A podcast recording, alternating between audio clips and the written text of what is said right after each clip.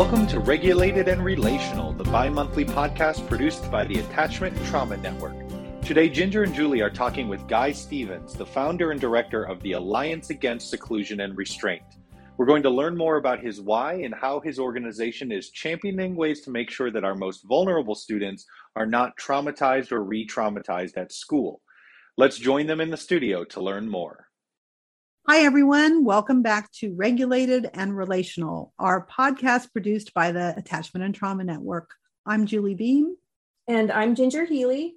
And we're excited to share with you from both our personal experiences and our professional knowledge what it truly means to be attachment focused, trauma informed, and how we can help children impacted by early childhood trauma.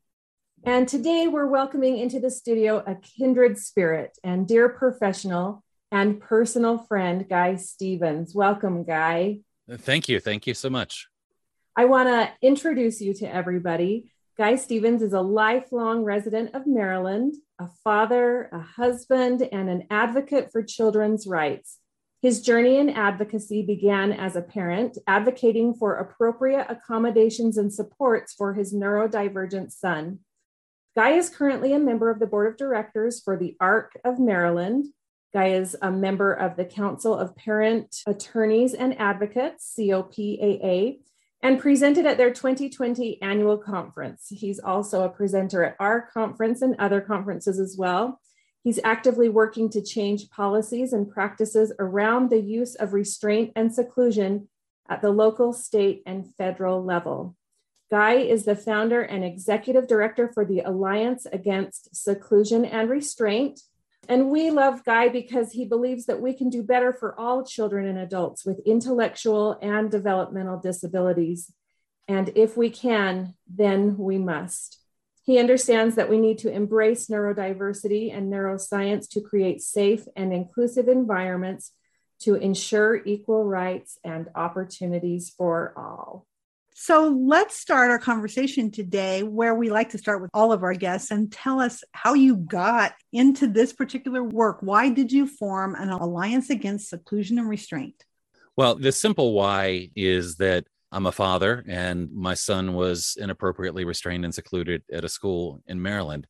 You know, digging a little bit deeper into that, you know, I never had any plan of starting an organization. I never had any plan of finding myself as a children's civil rights advocate. You know, my son was restrained and secluded at a school, like I said, here in Maryland.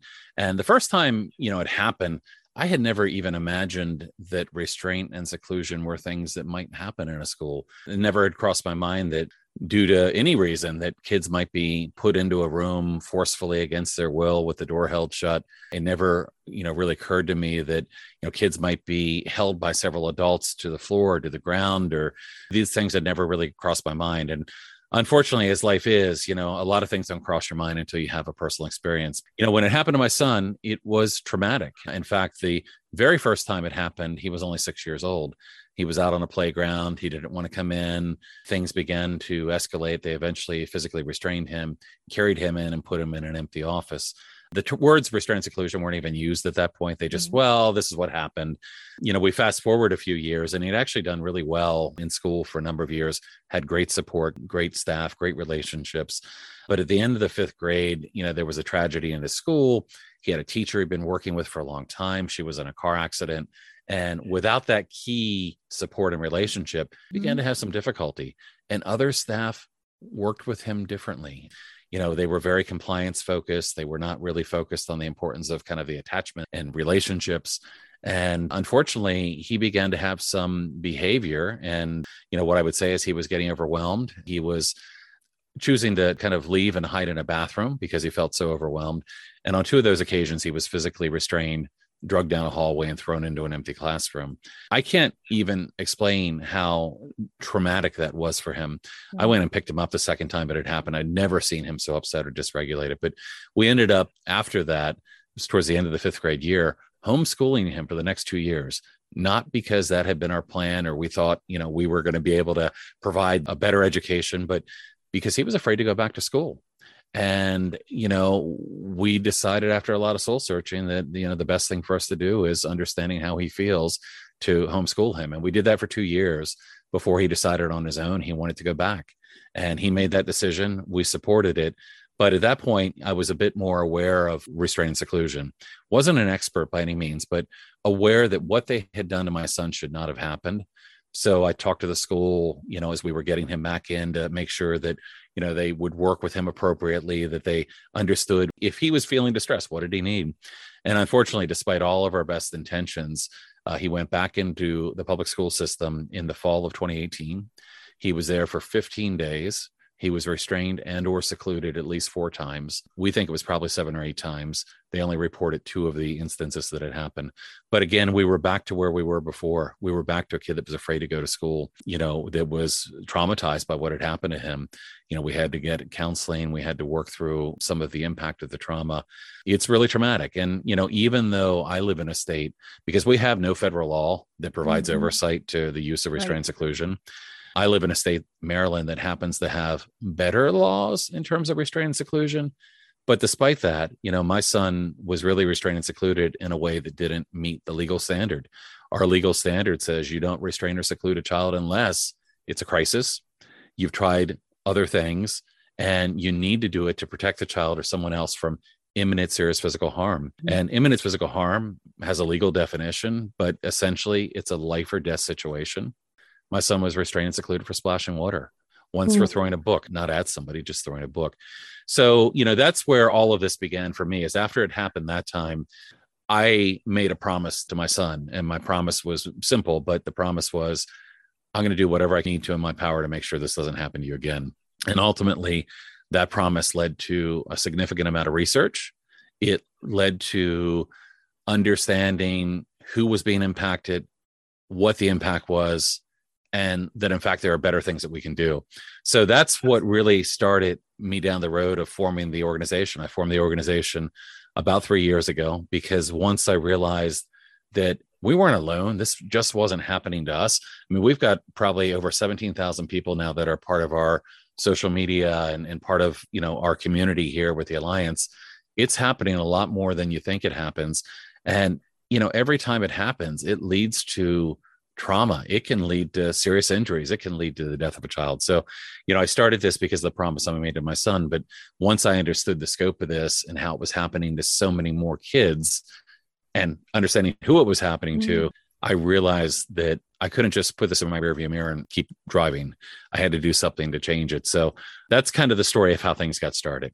You kind of hit on this already because you've got such a large following. It tells me that this is not you know just one case obviously we know that but how widespread would you say restraint and seclusion currently is in schools well you know it's hard to answer that question accurately despite the fact that there are federal reporting requirements around restraint and seclusion. So we've got through the Office of Civil Rights as a part of the Department of Education a data collection effort. And part of that data collection effort requires data on restraint and seclusion every two years, and that's been going on since 2009. And if we go back to 2009, in fact, probably one of the precursors to that was there was a report from the Government Accountability Office who did a study of restraint seclusion in schools and residential treatment centers and other places. And they have a report titled Restraint Seclusion Selected Cases of Death and Abuse at Public and Private Schools and Treatment Centers. That's the title of the report. Mm-hmm. So back, you know, over a decade ago, we knew there was a problem. They talked about hundreds of cases back in their report. If we look at the data we have today, the Department of Education data typically tracks probably around 100 to 120,000 instances a year of restraint seclusion. Now, I would tell you that that data is largely underreported. And that's not just a matter of opinion. We can go back to 2019. The Government Accountability Office came out and said, Hey, Department of Ed, there are issues here with the data that you're collecting. You need to do more to make sure that data is accurate. If you talk to any parent of a child that has been restrained or secluded, I would bet you there's a 95% chance that you will find out that their cases have not been fully reported. Mm-hmm. I think about my own case. Of those instances I mentioned to you, first one wasn't reported second two weren't reported next time at least two out of you know four cases weren't reported and we think it happened more mm-hmm. there's this tremendous amount of underreporting that happens also that federal data doesn't include data for non-public or private placements where many children may end up mm-hmm. after not being successful in a, a public school setting so to give you an example here in Maryland, I'm going to go back to about two years prior to COVID to give you a better data set. But if you look at the data prior to COVID, we had in Maryland probably about 28,000 instances of restraint and seclusion. Maryland, one out of 50 states, did not make up 25% of the federal instances. So right. if you do that math, it's not conceivable that Maryland would have been that high. What what's conceivable is that there are many states that aren't reporting accurately. We have non-public schools in Maryland the non-public schools account for about half of our total restraint and seclusion use. And that's a trend we see that as you go from a more inclusive setting to a more restrictive setting, whether it be going from an inclusion classroom to a segregated classroom to a special education day school to a residential facility, as you go up that line, you find that kids are more likely to be restrained and secluded. So back to the original question, gee, um, I really wish we had an idea of how often this was truly happening. Because even with that Maryland data that I mentioned, that includes a lot of underreporting, uh, mm-hmm. at least through my assessment. So let's say Maryland could have had 40 or 50,000 instances. And then you multiply that out by the number of states that we have, and you think about it's happening a lot more than people think. And what we find, and this is part of the reason I start the Alliance, because when it happened to me, I didn't know anybody else that had been impacted. Right. Now I know tens of thousands of people that have been impacted. And in fact, I ended up meeting people in my own community that I never knew had been impacted.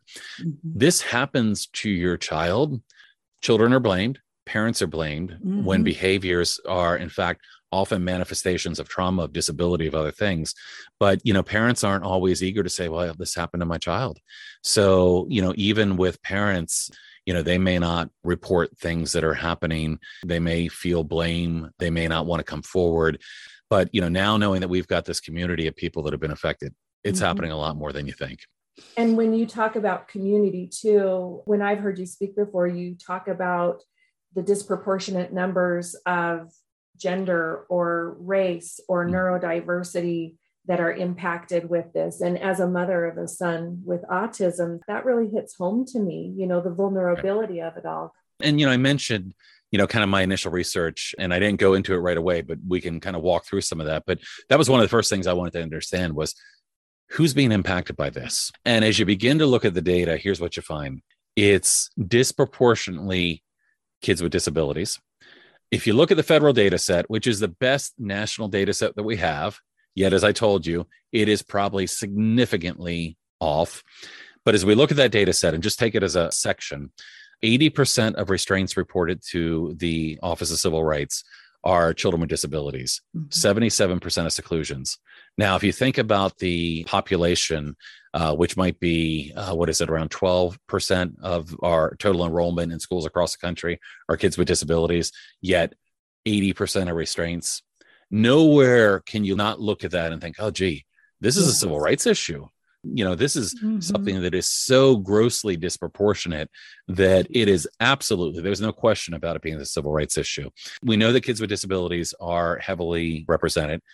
Black and brown children more likely to be restrained and secluded. And that problem even goes upstream further. I mean, it goes into even things like diagnoses.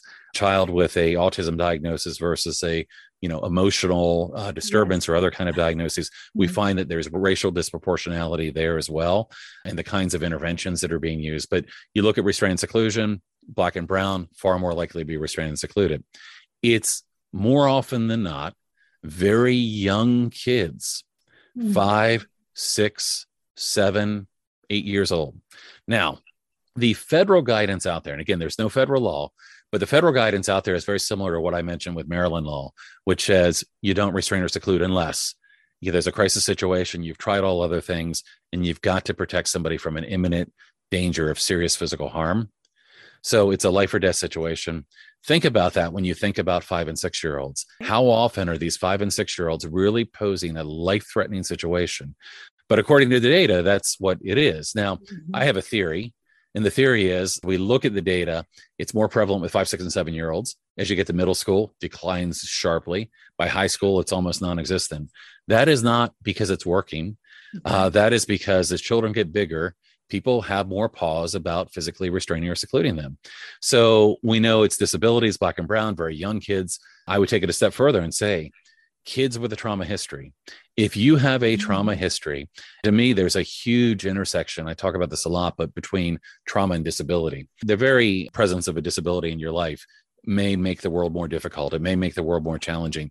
You may have trauma associated with your disability. If you're autistic, perhaps non speaking, the world can be traumatizing when you're trying to communicate and no one understands your needs or your wants but even with you know less extreme examples you know if you have been growing up with a disability there has probably been trauma in your life related to the disability. So we see a lot of intersectionality there. And if you have trauma you know what do we know about trauma? Well trauma impacts the brain right? And we know that and it's not just a matter of you know metaphorically saying trauma affects the brain but we know there are actual changes that occur in our brain in response to trauma. And what do we know about those changes? Those changes of course make an individual more likely to be hypervigilant more likely to always be on alert more likely to have kind of a overactive threat detection system right Right. and what happens when a kid doesn't feel safe when they're in school? What happens when they're hypervigilant is they're more prone to behaviors, behaviors that I would say are often stress induced behaviors, uh, behaviors a, a teacher or other might look at as challenging behaviors. But, you know, these are typically kind of bottom up stress behaviors.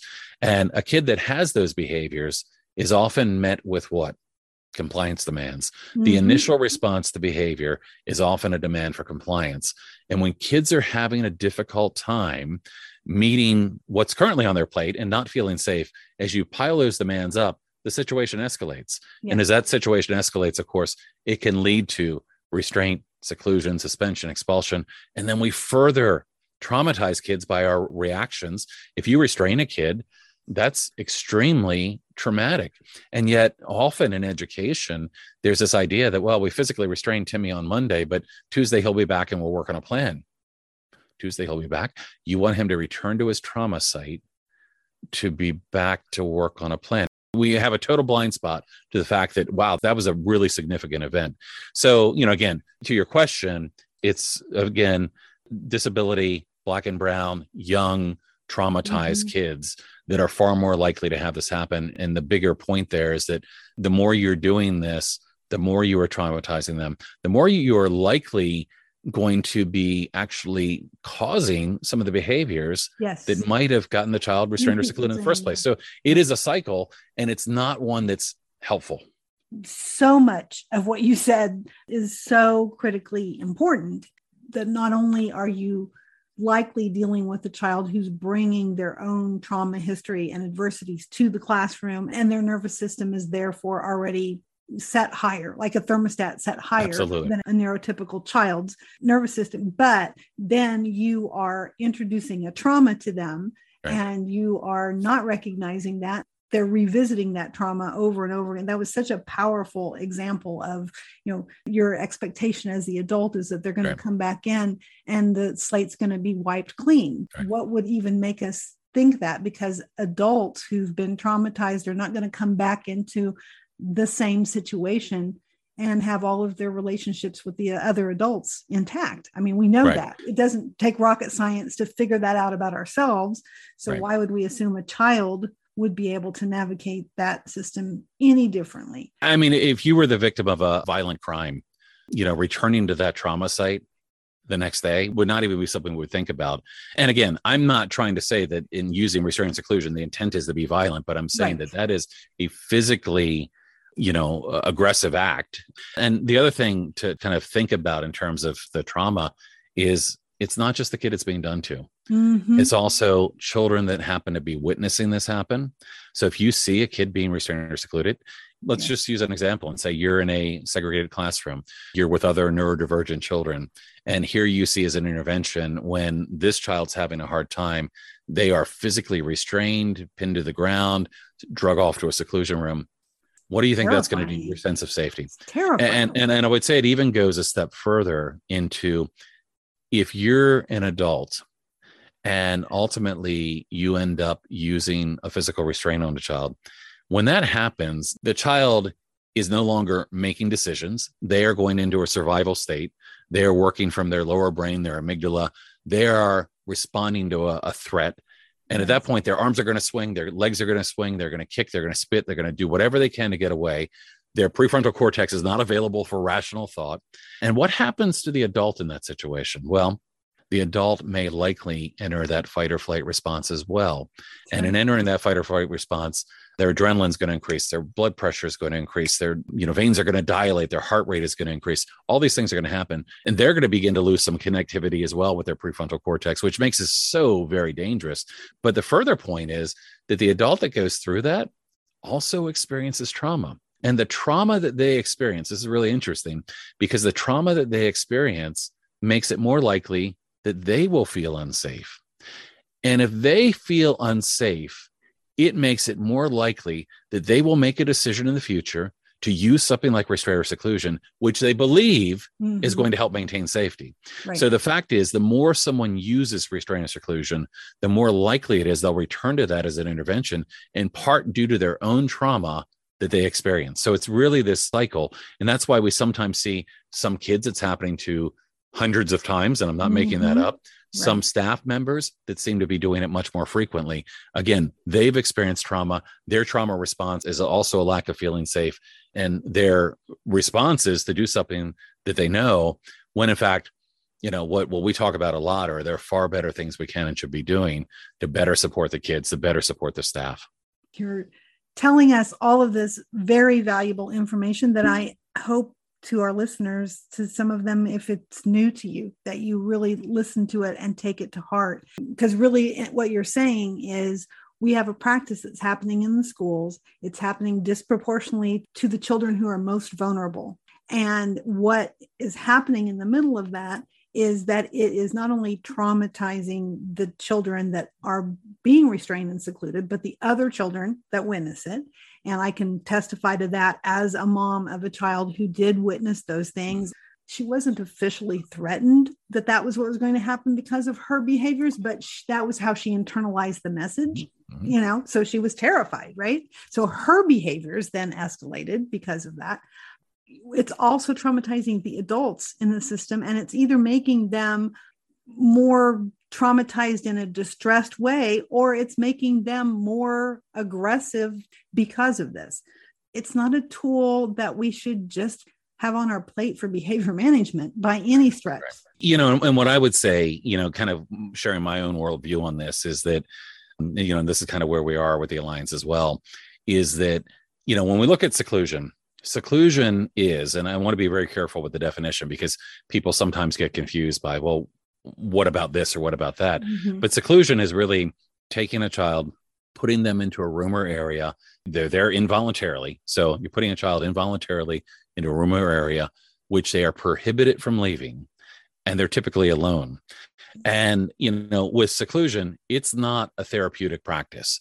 It is not helping a child to regulate. In fact, if I were to take you forcefully and put you in a room and pull the door shut and hold it shut, that would be terrifying. That is not at all therapeutic. I mean, a lot of the things that I'm sharing are things that I've learned from listening to people like you, to people like Dr. Mona Delahooke, to people out there doing really amazing work on all of this, Dr. Stephen Porges' work. But, mm-hmm. you know, if we understand, you know, a kid goes into one of those spaces, it's terrifying. You're there against your will. Now, a kid might go into a room like that and bang and scratch and try to get out. They may scream, they may yell. You know, they may be there 15 minutes, 20 minutes. They may eventually kind of rest against the back wall, seem to kind of slouch down, put their head down. That's not calm that you're witnessing. You know, that's what people think sometimes. Oh, the child's calmed down. That's the brain going into a shutdown or freeze survival state. Right kids often go into a dissociative state at that point as mm-hmm. well. But there is nothing regulating about being put into a room against your will and having the door held shut.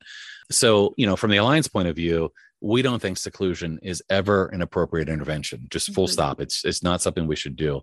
There are far better ways to support kids. When it comes to restraint, what I would say is that if you look at, you know, restraint in a circumstance of truly a life-threatening circumstance, if my child or your child or someone else's was going to do something that could get them killed, that could get them seriously injured, would I want you to intervene? Sure. But restraint should be exceedingly rare, and it's not. It's often used more for control, for compliance, for power struggles, all of these mm-hmm. other things. So, you know, when we look at these in the greater context, again, uh, you know, I don't think seclusion should ever be a practice. Now, is it okay to have a quiet room where a kid that is sensory stimulation can go because they need a place to get away from it. I sometimes need a quiet place. Yes. Absolutely. Now, if you're forcing them in there and you're holding the door shut, that's a different thing. But if that child's say able to say, Hey, I need a break. Can I go? Sure. Mm-hmm. You know, my son in third grade, they had a little room. There was a trampoline. There were things that they could do, and kids could go in there if they needed that kind of break. I'd love to see more kids in outdoor spaces myself because I think there's a lot of regulation that happens outdoors. But, you know, also what kids really need is relationships you know relationships to help them to regulate when they're having a difficult time. So you know i just wanted to be clear kind of on that. I mean when it comes no, to these I'm, interventions you know i think some of these things you know seclusion i'm so glad that you yeah. cleared that up and that you brought up the differentiation between the two so that we are all very clear. And then also went on and sort of answered what would next be a follow-on question is what about spaces for children to calm down themselves and i think that one of the steps that we miss when we don't look at the neuroscience in all of this mm-hmm, mm-hmm. is that children who aren't able to regulate themselves and have more of a propensity to get dysregulated it's a skill they don't have and that works for when you're talking to parents who send their children to timeout. Timeout isn't a bad strategy if what's happening in timeout is the child is really chilling out, you know, getting their frontal cortex back online and able to come back and be regulated. But that's only with a child who has got that skill. And a lot of mm-hmm. children who are neurodivergent, children who d- have been impacted by trauma and adversities, have never co regulated enough with an adult as an infant or through any stage of their life that they're able to go into a room and calm down without a lot of coaching and intervention. And so when we have these spaces that we create for children and we're well meaning to do it, even if we insist that they go there, then it becomes more like a seclusion, more like a punishment. Then mm-hmm. they don't know what to do when they're there. So they're not de escalating, they're not right. calming down. The relationship is where you get the opportunity to show them how to use the tools and to encourage right. this in a positive relational way. And we miss that step it's a challenging step for us to think about doing, but it's so yeah, valuable. Yeah. It's the same yeah. way we would teach reading or math or anything else. That's right. What I love about what you said is, you know, I, I think about Dr. Mona Delahooke's work. She often talks about how kids actually lack the developmental capacity to self-regulate. Right. They've not learned that skill. And of course, you know, if we know anything about brain development, the brain kind of develops from back to front through that myelination process. And what happens is the last part to get really fully developed is our prefrontal cortex, which is our rational decision making, all of those things. A lot of where our ability to self-regulate come. So kids when they're very young, lack that ability. And, you know, I've heard it said before, and I love this saying, don't know who to credit it to, but the, the kids, when they're very young, kind of need us to lend them our prefrontal cortex. Mm-hmm. They need us to help them. Even when we're older and we may have skills. I mean, how often might you, you know, Julie, feel dysregulated and be like, I need to give Ginger a call. We regulate, you know, yes. through each other as well. So, you know, Dr. Delahooke looks at this idea of, you know, capacity. Uh, Dr. Ross Greene and others look at kind of like the skill versus will, mm-hmm. that a mm-hmm. lot of behaviors come not because I'm willfully trying to do things. But we work in a world where a lot of our systems are developed around behavioral approaches that I believe are outdated, very driven by behavior itself and not understanding the neuroscience or what's going on underneath. And as a result, a lot of our systems are really revolving around will, not skill.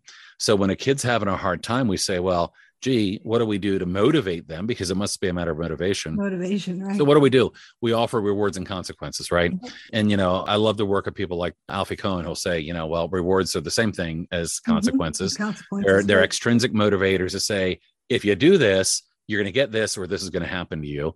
They're not effective at really helping kids develop skills. If I were to pose a question to you that you didn't know the answer to, and you said, I don't know, and I said, well, gee, how about I give you a dollar? And you said, well, I still don't know the answer. And I said, Well, how about I give you a few dollars? He said, I still don't know the answer. And I said, Well, how about $500? Doesn't matter. If you don't have that skill, you can't do it. Doesn't matter what we mm-hmm. offer as an incentive if a kid doesn't have the skill. So you're absolutely right. I mean, a lot of our approaches need to be based on how do we help build skills? You know, if a kid has a difficulty with reading or math, we have an intervention that helps them to learn those skills. We don't right. hold a reward above their head and go, okay, I right. know you can't read very well, but here's a cookie if you can read that Yeah. Um, that's not what we need to do. We need to work on skills. Mhm. We need to understand developmental capacity. There's a lot of changes that need to happen kind of upstream as well. And we need to be proactive and moving away from let's look at things that deal with a crisis.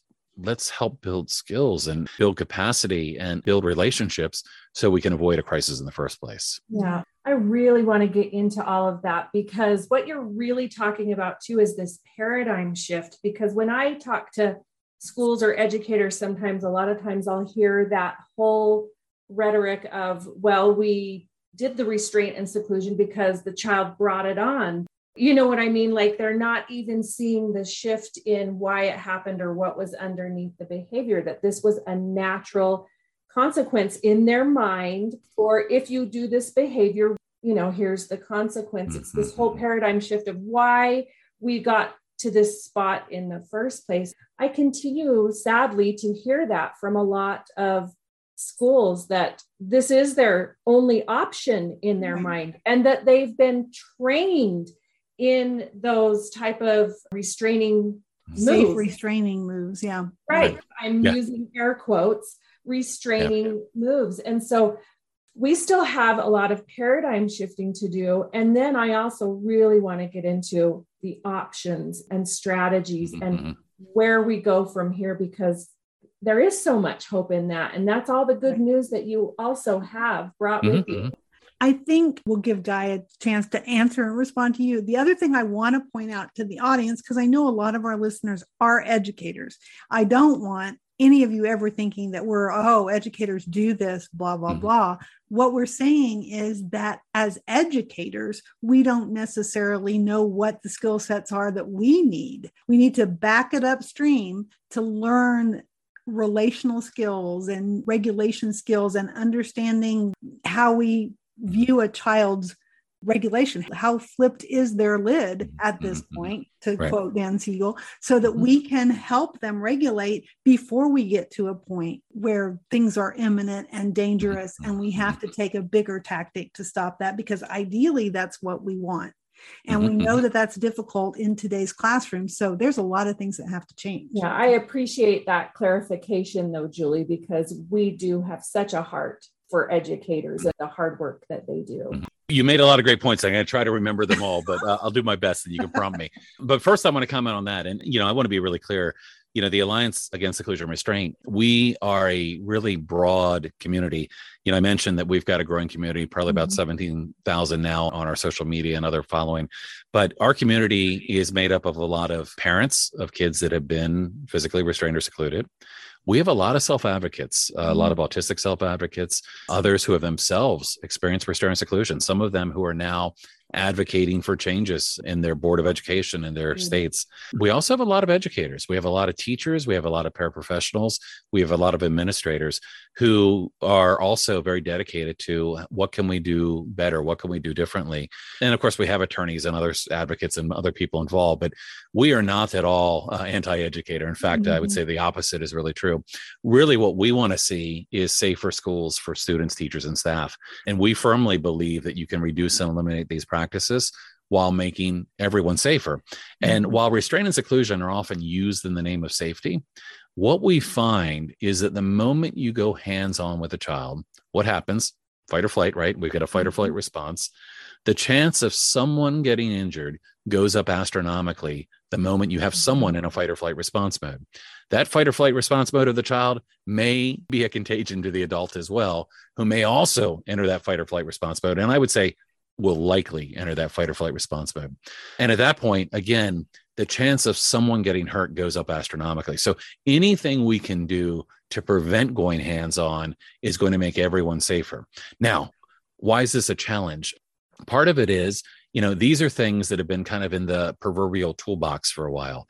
These are interventions that, you know, okay, well, this is what we do in these situations. And honestly, if this is what you've been told to do in these situations, it can be hard to imagine that there's another solution.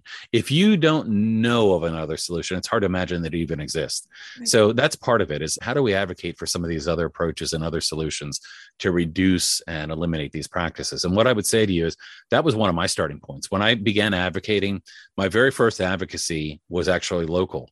I began to advocate in our school district. And one of the first questions that I was asked by an educator was, well, what else do you want us to do? What do you expect us to do if this happens? And the first time I was asked that question, and I'd like to say the first and only time I was asked that question, that I didn't have a good response. I took it as a challenge and said, I'll be back and began doing a lot of research. And it was through that research that I began looking for alternatives, began trying to understand what's a better approach. Now, here at the Alliance, we today, if you said to me, well, what's your general approach? I would give you some general things that we would recommend. So we typically support a trauma informed approach. Mm-hmm. And of course, when I say trauma informed, trauma informed unfortunately has become a little bit of a buzzword right everything's becoming trauma informed but what i really mean is not we've taken a, a half day training on being trauma informed and we're now trauma informed mm-hmm. what i mm-hmm. mean is a school where it literally changes the fabric of what you're doing where you have a trauma informed lens from the kids to the administration to the way that you work with teachers even up the line if you can.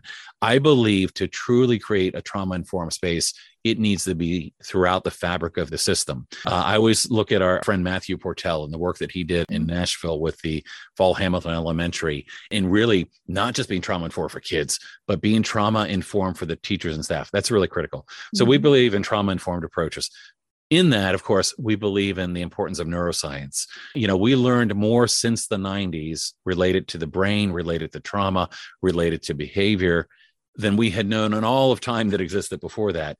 Yet, much of what's being done throughout our systems is still based on 1930s and 1950s science, a lot around operant conditioning, a lot around things that started around pigeons and rats and dogs when in fact i think that there are far better things that we can be focused on in understanding the way the brain responds to stress. So we believe being neuroscience aligned. We also believe in being relationship driven. I can't say it enough that relationships are the substrate for success. You know you've got to have those relationships. And you know one of the things that we see commonly at the alliance is we find a kid that is being restrained and secluded and you know they're being told you know it's the only option we can't do anything else you know we've tried other things. The kid moves to a different classroom. It all stops. What has changed there is not the kid. The kid hasn't changed but it's very often the adult and the adult approach or the relationship that changes. And one of the things that we've got to be really reflective on is how much our approach and involvement influences situations. So, you know, I think about Dr. Bruce Perry talking about contagions and our own emotions being contagions, right? You know, if we approach something from a command and compliance standpoint, we're putting people instantly on the defense. If we approach something from a relational standpoint, we're connecting, we're trying to support people. And I think that, you know, again, I'm such a firm believer, and I know I'm not the only one to say this, but you know, when you talk about schools, you talk about the three R's of schools. It's relationship, relationship, relationship. That's the key. And then the other thing we talk about is collaborating. You know, too many of our approaches with kids, and again, the most vulnerable kids, the kids that we're talking about here, are compliance based. And if we really want to be successful, we need to stop doing things to people and collaborate with them just like we would do with another adult you know? Ginger doesn't want me coming in saying okay well here it is. You've got to do this this and this. We want to collaborate together work together. I'm a big fan of things like collaborative proactive solutions dr greene's approach but it involves not focusing on what we're doing to kids but trying to work with them. So in our run on sentence here it's a matter of how do we move away from this? Well it's trauma informed neuroscience aligned relationship driven and collaborative approaches. Now that's great philosophically but the point is well what do you do instead? And that's where it comes down to finding alternative approaches. I'll talk about a couple of them and i'm not going to go into a lot of detail but i'll tell you that this is where a lot of my research began. In my school district calvert county maryland we have about 16,000 kids, not a huge district, but not a tiny one either. Before I began this work with the local school system, the year that this happened to my son, we had probably around 750 seclusions and around 600 restraints. Not a big school district. As of about a month ago, got the mid year data for the school district, they had, I believe, 10 restraints and there was one seclusion. Wow. Seclusion will be completely prohibited next year in their policy. They made significant progress. So, what did we do to get there? Well, the biggest thing, perhaps, that you need to change is something that I can't point you at a certain training for necessarily, but you've got to change the culture. And you've got to do that from the top up. You've got to start with how do we change our culture? How do we move away from kind of these punitive approaches? So you've got to get buy in from superintendents, from school administrators, from others. You know, I do some training as well. And part of that focuses on like, how do you get people to realize that this is really important and needs a change? But beyond that, what we did in my county is we introduced two training programs. We introduced something called UKERU, and that's spelled U K E R U. UKERU is a trauma informed alternative to restraint seclusion. UKERU was born out of a place called Grafton Integrated Health in Virginia. And Grafton runs a lot of private special education day schools and residential facilities. And if you went back 15 years, you would find that Grafton used a lot of restraint seclusion. In fact, so much that they had uh, frequent injuries to staff, frequent injuries to kids. They were in jeopardy of losing their workman's compensation insurance, lots of things that were going on. They eventually had a new CEO that came in, and, and the new CEO said, We've got to do something different. This isn't working for us. It's not working for the kids. It's not working for our staff. And they ultimately tasked the team with developing an alternative intervention.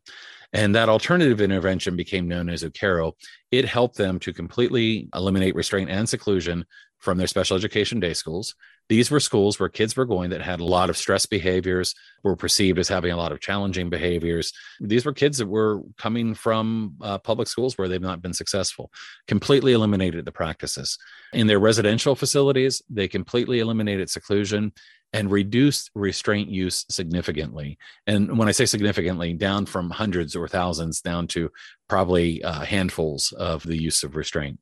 And again, getting back to that kind of more life or death situation.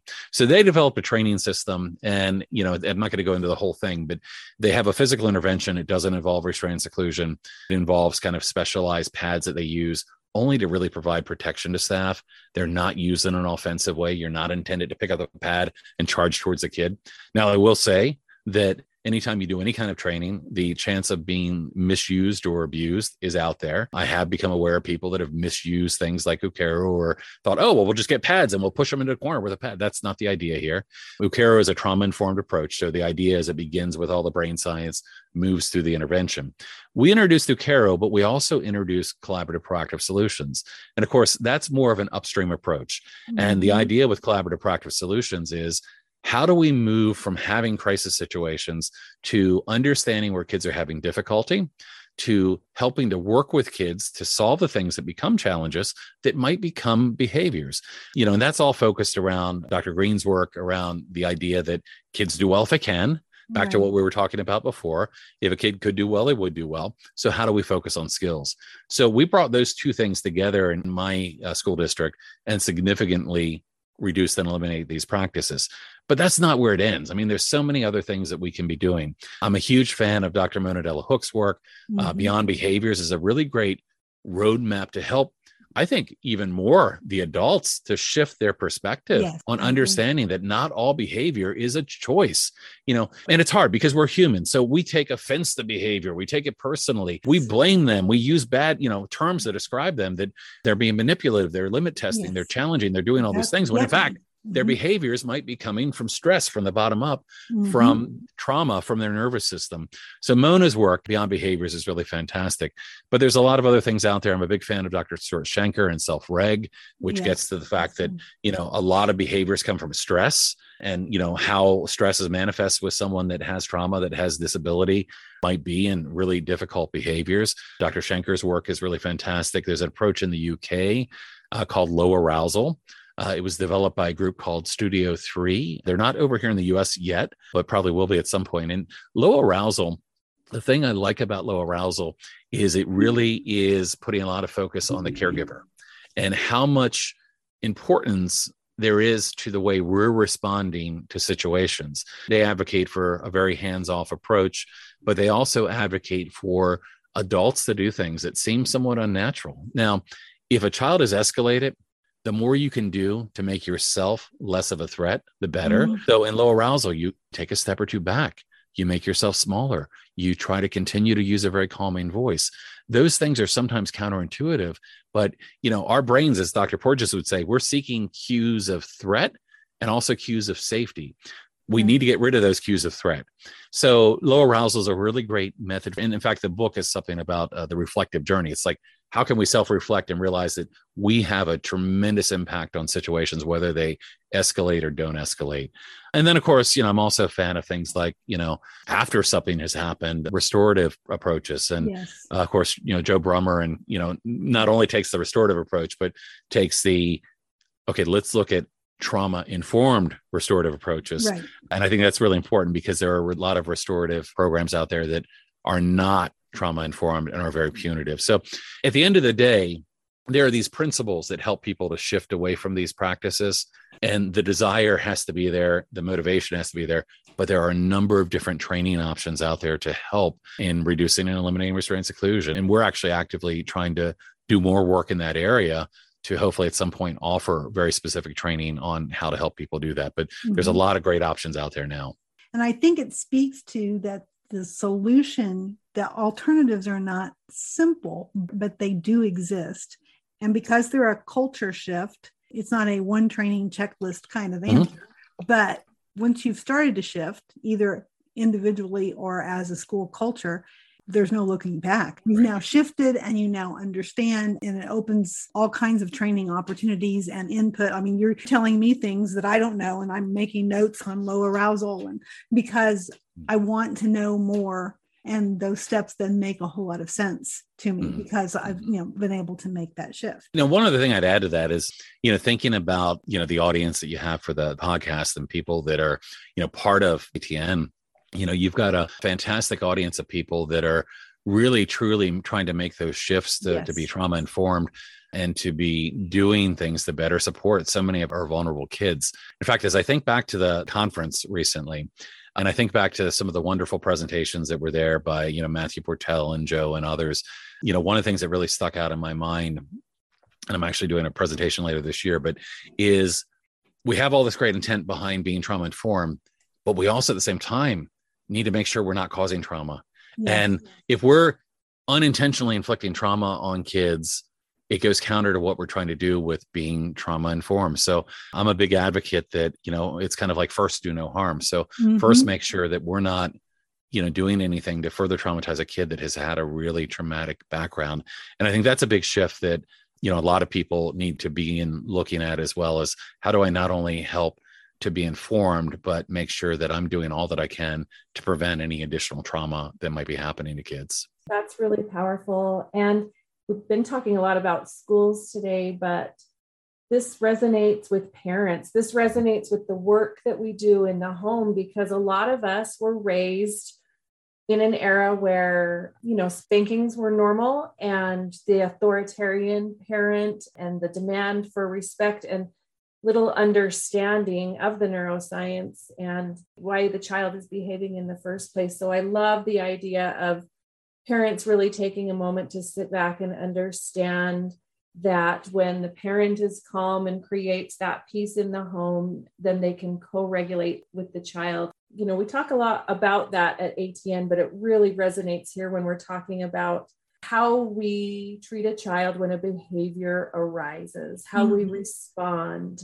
in that moment. Yeah, absolutely. I mean, all the things that we're talking about here are absolutely connected to the things that parents will be doing as well. So, what we're talking about in terms of restraint and seclusion may be something that's happening more likely in a, in a school setting.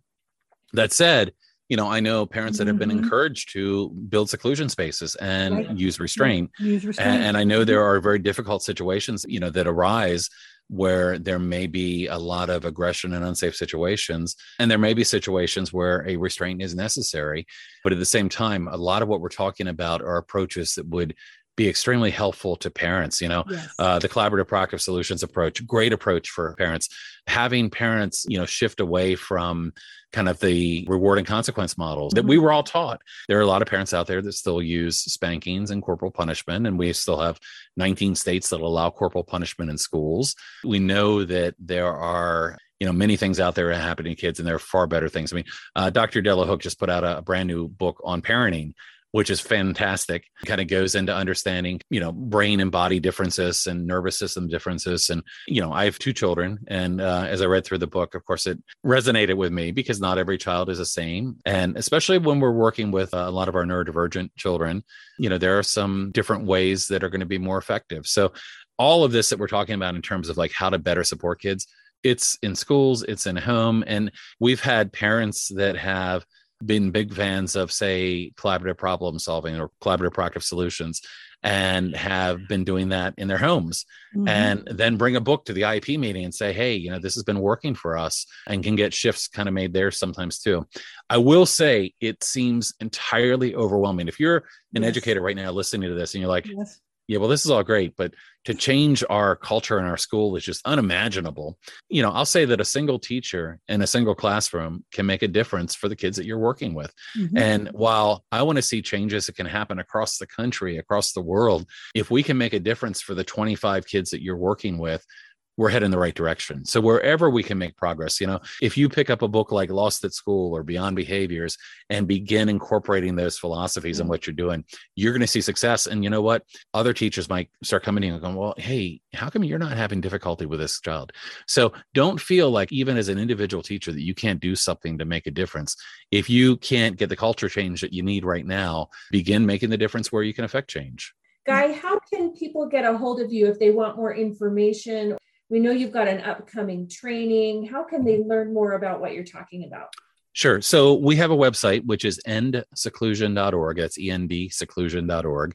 We're also on social media. Our Facebook is probably our most consistent platform. You know, we've got a lot of people on that channel. We're on Instagram and, and LinkedIn and other platforms. We have a lot on YouTube. We have a really great YouTube channel. Every two weeks, we do interviews with various folks. In fact, you've both been guests on our Facebook before, Yeah. or excuse me, our live events before, which are all on YouTube now as well. We are doing a training in early May. It's an all day training, really intended for educators, for administrators, for parents, for anyone that's interested in learning more about restraint seclusion and what the alternatives are, kind of taking this conversation, but going into a lot more depth. That's going to be a really great program. I'm really excited about that. But, and of course, somebody is welcome, as always, to reach out to me directly. My email address is Guy, G U I Stephens, and Stephens is S T E P H E N S at endseclusion.org. People are always welcome to reach out to me directly, and I'm always happy to help if I can. We can link all that in the show notes. So, to close up real quickly, are there things that you want to talk to us about the Alliance is a part of, or the Alliance is getting behind, or things that if there are advocates listening that you want to give them a shout out as to things that you're working on and, and hoping for? What I would say is that there are things happening across the country. This issue, I believe, is one that's getting more traction. Last year, we saw a couple states moving forward with new laws Illinois, Florida, Maine. This year, Maryland, which is my home state, we just were successful in getting a new law in effect, which will actually ban the use of seclusion in all public schools across the state, uh, greatly reduce it in the non public schools as well. Add more accountability and oversight. There are other states that are working on things. We also have federal legislation that's out there. It's a bill called the Keeping All Students Safe Act. There have been many attempts to pass federal legislation going back well over a decade. We've yet to pass a bill. Now, the current bill, the Keeping All Students Safe Act, would eliminate the use of seclusion, eliminate prone and supine restraints, which are particularly dangerous forms of restraint. It would also add a lot of training. And when I hear people say, well, gee, you know, we can't because we don't know another way, that's why I think the Keeping All Students Safe Act is so important because it mm-hmm. would really focus on how do we provide training to better support, you know, teachers and staff and move away from these things.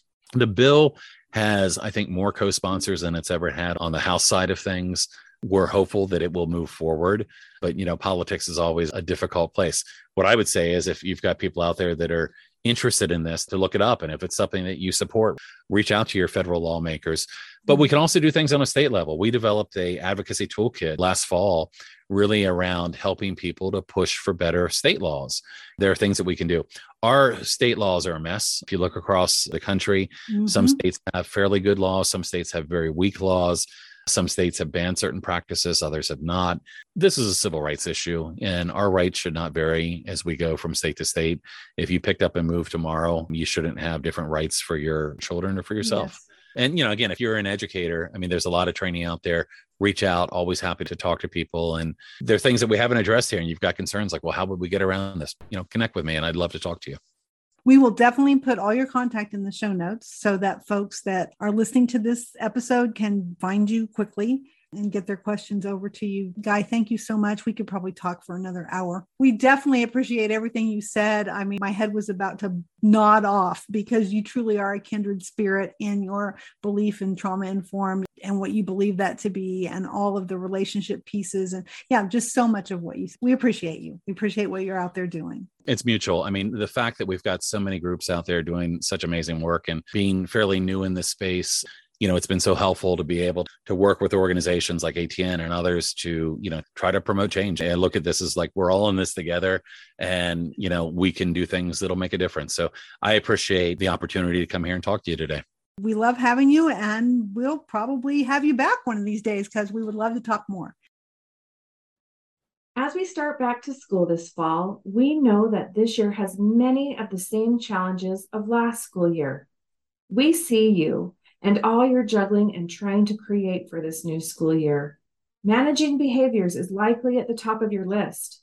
If it is, please join us for Compliance to Compassion, our one day virtual event that the Attachment and Trauma Network is co sponsoring with the Alliance Against Seclusion and Restraint. It's a full day of professional development learning on Friday, October 14th, and will be headlined by Alfie Kohn, the author who you may know from his book, Punished by Rewards. We're going to learn from some of the leaders of the trauma informed school movement, including Jim Sporleder himself, as well as Principal James Moffat and Diane Carreri, co author of The Reset Process. And maybe some experts not as familiar to you. Dr. Stuart Shanker and Susan Hopkins of the MEHRIT Center in Canada and their work on self regulation and Emma Van der Klift and Norman Kunc of the Broad Reach Training and Resources and their work in de escalation strategies and collaborative problem solving. Registration is open and the link is on ATN's website and in these show notes. Early bird pricing is only $149 for a whole eight hours of training. Mark your calendar for Friday, October 14th, and don't forget to register during our early bird pricing, which ends August 19th. This has been another episode of Regulated and Relational. Next time, Ginger and Julie's guest will be Becky Haas, a renowned trauma informed training expert who will be talking about the role that school resource officers can play in trauma informed schools. A special thanks to Lorraine Schneider, our editor, and Joe Kramer for donating our music. For more information about the Attachment Trauma Network, visit our website at attachtrauma.org. Show notes and upcoming episodes will be available on our website and through anchor.fm. I'm Danny Pankratz. Thanks for listening.